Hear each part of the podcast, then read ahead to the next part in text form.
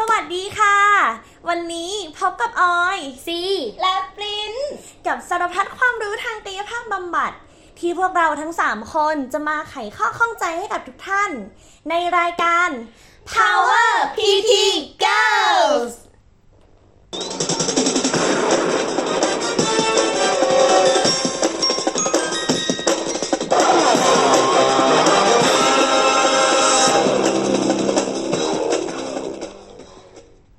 ข้อที่จะนำเสนอในวันนี้เป็นประเด็นที่น่าสนใจมากค่ะเพราะเป็นเรื่องที่เชื่อว่าใครหลายๆคนกำลังเข้าใจผิดอยู่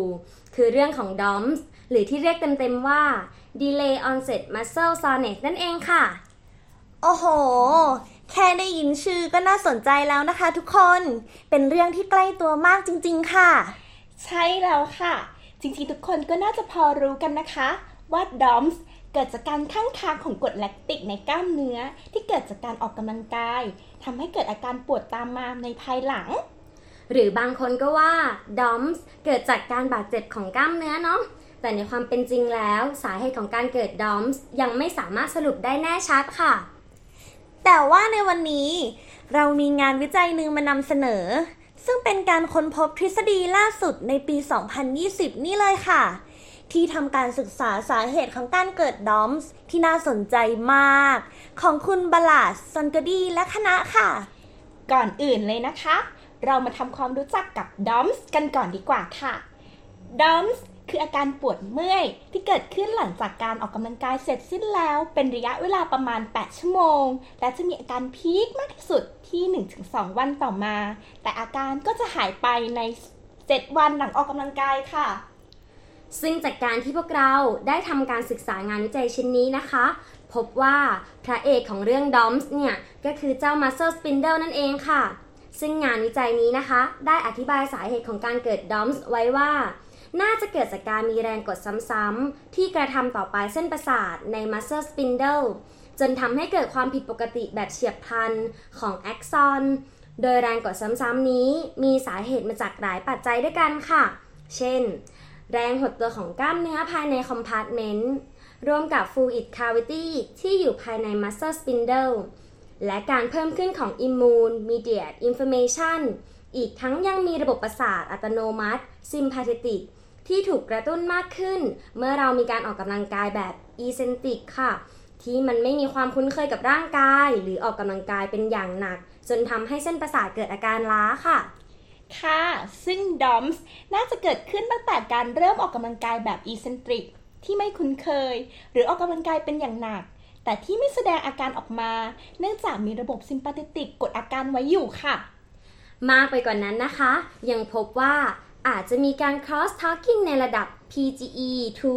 ระหว่าง pain pathway ซึ่งการศึกษานี้พบว่า COX1 กับ PGE2 pathway เป็น pathway หลักที่ทำให้เกิด DOMS ค่ะ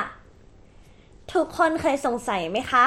ว่าทำไม DOMS ถึงเริ่มมีอาการหลังจากที่เราออกกำลังกายไปแล้วตั้งหลายวันทฤษฎีนี้ให้คำตอบนั้นกับเราว่า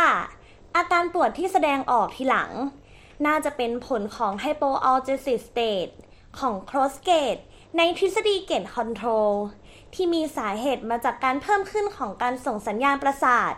จากการบาดเจ็บของ sensory fiber type 1a นอกจากนี้ยังเกิดจากผลของระบบประสาทซิมพาเทติกที่ข่มอาการปวดเอาไว้ด้วยกระบวนการทั้งหมดนี้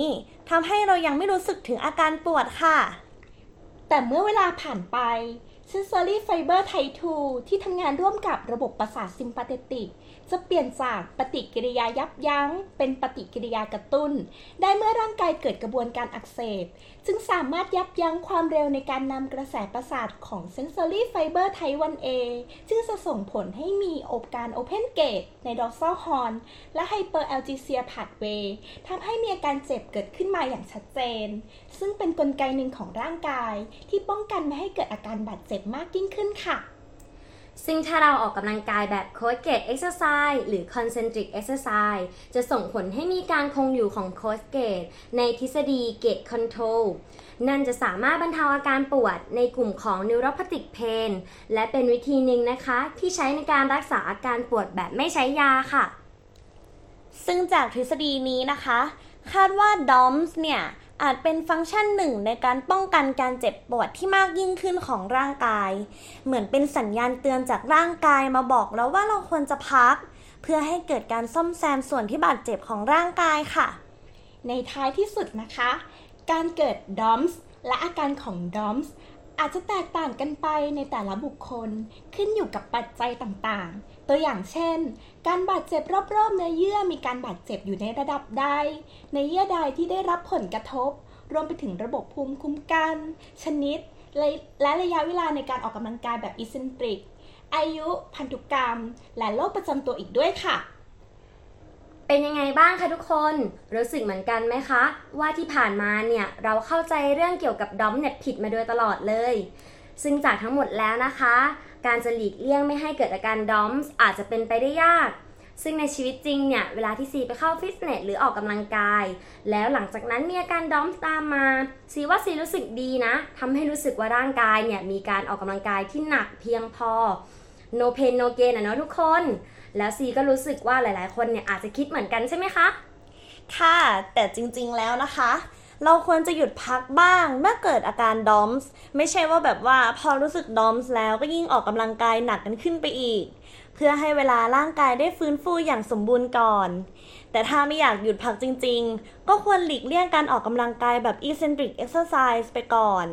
ซึ่งก็มีการออกกำลังกายอยู่อีกหลายรูปแบบนะคะเช่นการออกกำลังกายแบบ isometric ก็ได้ค่ะค่ะหวังว่านะคะในเอพิโซดนี้ของพวกเราจะสามารถไขข้อข้องใจของใครหลายๆคนเกี่ยวกับ DOMS ได้นะคะสุดท้ายแล้วขอขอบคุณคุณผู้ฟังที่น่ารักทุกท่านที่อยู่ร่วมกันมาจนถึงสุดทางนี้ในวันนี้สามสาว Power PT Girls ขอลาไปก่อนค่ะสวัสดีค่ะ